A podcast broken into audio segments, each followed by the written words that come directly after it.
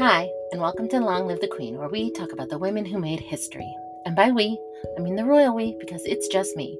Today, we're talking about the 5th day of Christmas.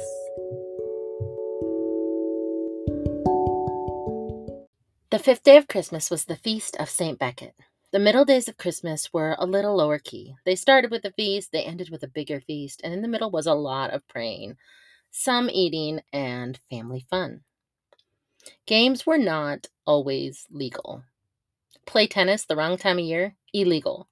And don't even get me started on playing with your balls. Some people's balls would be confiscated. It was very Burgermeister Meister Burger. Games encouraged camaraderie, drunkenness, and laziness. So, most times of the year, it was not tolerated.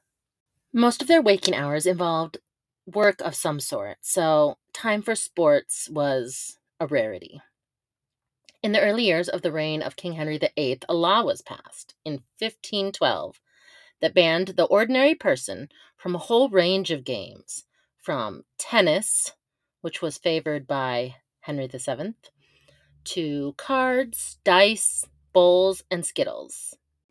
King Henry VIII was a 21-year-old who loved a good time, but not for regular people, just for the wealthy. A game called Skittles was played with a set of balls, and it is what 9-pin bowling probably came from. But during Christmas, you could play sports and games. You could even play with your balls if you wanted. If you were a servant, you still had to get permission from the lord of the manor, but if they were feeling generous, it would be a great day of horseplay and games. Some cities and towns would host a ball game. They would designate a main street, the field of play, and then designate goals on either end. People were to get the ball to the goal at all costs. The rules were no murder and no manslaughter. That's it.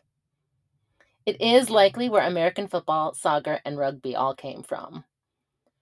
But oftentimes people would still die, so it was like the Purge, but 700 years ago.